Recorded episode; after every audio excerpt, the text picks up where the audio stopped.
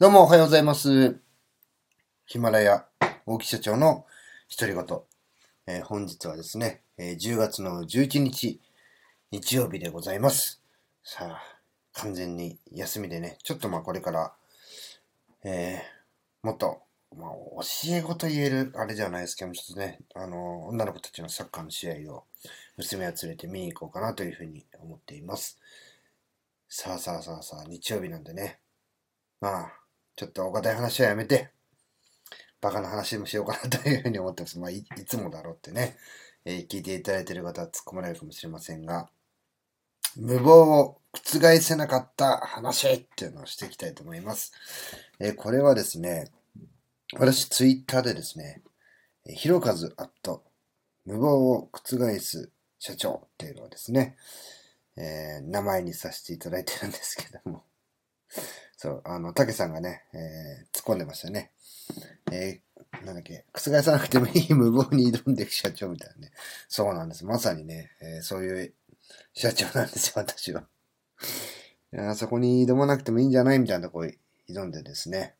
えー覆した時にはね、あの、僕しかいないんだよっていうような考えで、えー勝手にやってます。えー今回はですね、えー私は過去に何度かですね、そのサッカーをやっていたという話と、えー海外を留学するために、えーホストをやっていたと。で、結果的にですね、海外留学はできずに、ただね、まあ、留学というかね、どうしてもね、挑戦したいということで、えー国内でですね、えーもう単身赴任でね、ピューと飛んでって、えー挑戦をしたことがあります。えー静岡でですね、私がですね、19歳とかの時って、まあ、静岡がね、サッカー王国っていうふうに言われてました。でね、まあ、小、中、高、まあ、大学ちょっと僕途中で、えー中退したんですけども、あの、までサッカーは一応やってまして、でどうしてもね、こう、諦められないっていうのがあってですね、どうしてもね、サッカーの職に就きたいなっていうのもあって、まあ、大学もね、あの、大学は本当ね、在学時にもうね、実はね、僕就職したんです。でね、あのもちろんね、大学行けなくなってね、あの、辞めますって辞めて親にお金返したんですけど、いや、その時にですね、静岡行ったらですね、まずあの、これね、ちょっと親戚、一回しか会ったことない親戚のところにいきなりね、お願いしますって、あの、頼み込んでですね、あの、バーンとこう、もういきなり服とか全部持ってって、あの、突撃していったんですけども、まあそっちの地方がですね、静岡はあの、サッカーで言いますと、清水エスパルスと、えージュビロ磐田。まあ今ね、あの、複数ありますけども、このね、まあ、二大巨頭だったんですね。で、僕はどっちかというと、こう、ジュビロ磐田の、本当に本拠地のすぐ近くに親戚が住んでいたので、そこでですね、活動していました。でですね、あの、何をしたかというともうね、ちょっと手っ取り早く行きたかったんですね。もう自分の実力云々っていうのはね、抜きにして。まあ、あの、要は、なんてそこでね、ない、自分の実力はね、もう 足りないですみたいなことを認めてはいましたけども、そんなこと思ってたらね、挑戦できないんで、とにかくね、あの、己を知るっていう意味でもね、えー、ジュビロ磐田に、えー突撃しました。もう本当にあの、正面から入っていってですね、もう本当ね、事務局の人とか本当優しかったんですけどね、あの、受付の女性にですね、プロになりたいんですけどって言ってね、言ったんですよ。そしたらですね、え？みたいな感じで、言われましてですね、もう本当にあの困ってました。いや、いや、あ、いや、あ、みたいな感じで。いや、あの、これ、ジュビロ磐田で、あの、プロになるためのテストをね、受けさせていただきたいと。あの、プロテストですね。で、えーまあ、あの、サッサッカーのですね、今今は、えープレイビデオを、自分のプレイビデオを作成して、あの、持ち込むっていうのが一般的になってると聞きましたけども、僕らの時はですね、サッカー履歴書と言いまして、あの、普通に就職とかアルバイトする履歴書にですね、サッカーだけの事項を書きます。だから、あの、職業欄とかね、まあ、そそんなのところ、まあ、あの、学歴とか、で、学歴のところには、どういう学校にいたっていうのを書いて、で、職歴のところにですね、あの、例えば、ななんとか選抜とかね、そういうのを書いて、書く、書いて提出する、えサッカー履歴書っていうのが、えあったんですけども、実際僕もね、あの、書いたことあります。で、これでジム令和って言ったですね、言ってですね、あの、もうジムの人が困ってしまって、上のね、上層部の人というかね、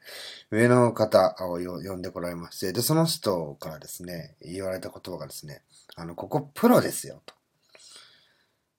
あなた何の実績があるんですかっていうのをはっきり言われまして、いや、特にないんですけども、えー、受けたいと。じゃあね、まずあの、どれぐらい時間あるんですかって聞かれて、その、チャレンジする期間ですね。いや、あの、とりあえず1年っていうふうに定めてますって、っていう話をしたら、じゃちょっとここで待っててくださいって言われてですね、えー、5分ぐらい待ちましたかね。待ったらですね、なんかこう紙、えー、A4 の紙10枚ぐらいのやつをね、ホチキスで止めてくれて、それ持ってきてですね、はい、ちょっとこれ説明するんで座ってくださいって言われて、座らされてですね。で、えー、まずその、静岡に当時ですね、社会人チームが4200あると。で、えー、A から Z までまとめたものを、あの、あなたにお渡ししますと。まあ、要は A ランクから Z ランクまで、その、プロじゃないアマチュアの上位のチームですね。これを、あの、お渡しするんで、まずね、実績積んできてくださいって言われてですね。えー、まあ、A ランクから Z ランクあるんで、上から順に強いチーム、成績を残してるチームですと。で、まずここからね、このレベルからどんどん上に上がって、えー、たどり、ここまで来てくださいというね、親切な話をしまして、あの、いただきましてですね、わかりましたと。で、えー、僕はすぐその親戚のうちに帰ってですね、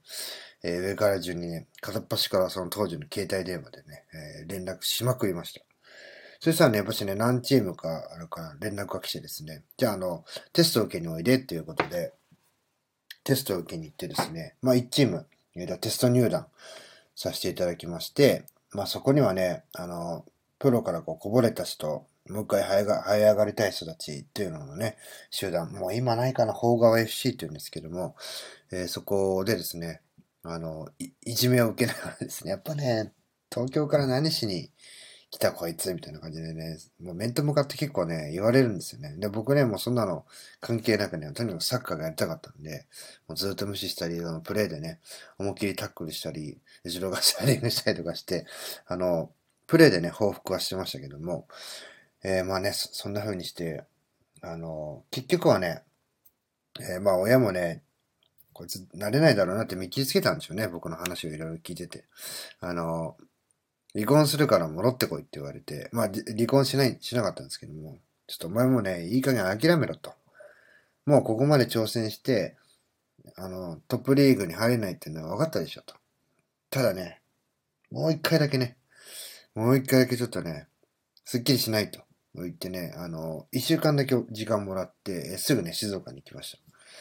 で、えー、静岡に行ってですね、この、カズの三浦和義選手の、えー、おじいちゃん。まあ、お父さんですねお。おじいちゃんじゃねえな。おじいちゃん、おじいちゃん。あの、えー、が経営してるサッカーチームというのがあるんですよ。あの、い今あんのかな？あの、静岡 FC というね、チームが結構ね、あの、名の知れてるアマチュアチームがありまして、そこの、えー、お店に、えー、まあ、サッカーショップをね、数の、あの、おじいちゃんやってるんですけども、えー、そこにね、えー、突撃で行ってですね、サッカー履歴書を書いてこい、持ってこいって言われまして、えー、速攻でですね、行って、そしたらですね、なんと、数の、えー、おじいちゃんがですね、えー、お話をしてくれることになりました。え、あ、かつ、今もかつて存在したサッカークラブなんだ。なるほど。そうなんですよ。もうないんですね。なるほど、なるほど。そして、あの、まあ、ここでですね、あの、まあ、サッカー履歴書を書いてですね、そしたらもう話がね、ポンポンポンと進んでいきまして、最後ですね、あの、数の、えー、あの、お父さんだった、おじいちゃんだったと思うけどな、おじいちゃん、えー、がですね、と、まあ、お話をさせていただきまして、じゃあね、えー、ちょっと一つね、決め、あの、答えてほしいというふうに言われてですね、あの、まあ、君を、チーム、サッカーチームとしてですね、君を補強する方が、このチームは強くなるのか、もう一人ね、あの、補強しようと思って今オファー出してる人間がいると。で、それをね、補強する方が強いのか、このね、もう、二人に絞ったというふうに言われたんですね。これ本当かどうかわかんないですよ。僕は試すためにそう言ってるからかもしれないですし、まあ、今となってはわかんないんですけども。で、その相手がですね、サッカーやってるそのね、誰しもが知る、えー、清水エスパルスで活躍していた、えー、ブラジル人選手だったんですね。やめましたね、その時点で。あの、ビビって。あ、俺もう、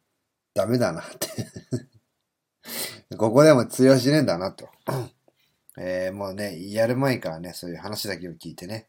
えー、諦めたという話でございます。えー、そもそもね、ダメなもの、無謀なものだった挑戦をした若かりし頃の話をさせていただきました。え、最後まで聞いていただきありがとうございます。また次の配信でお会いしましょう。さよなら。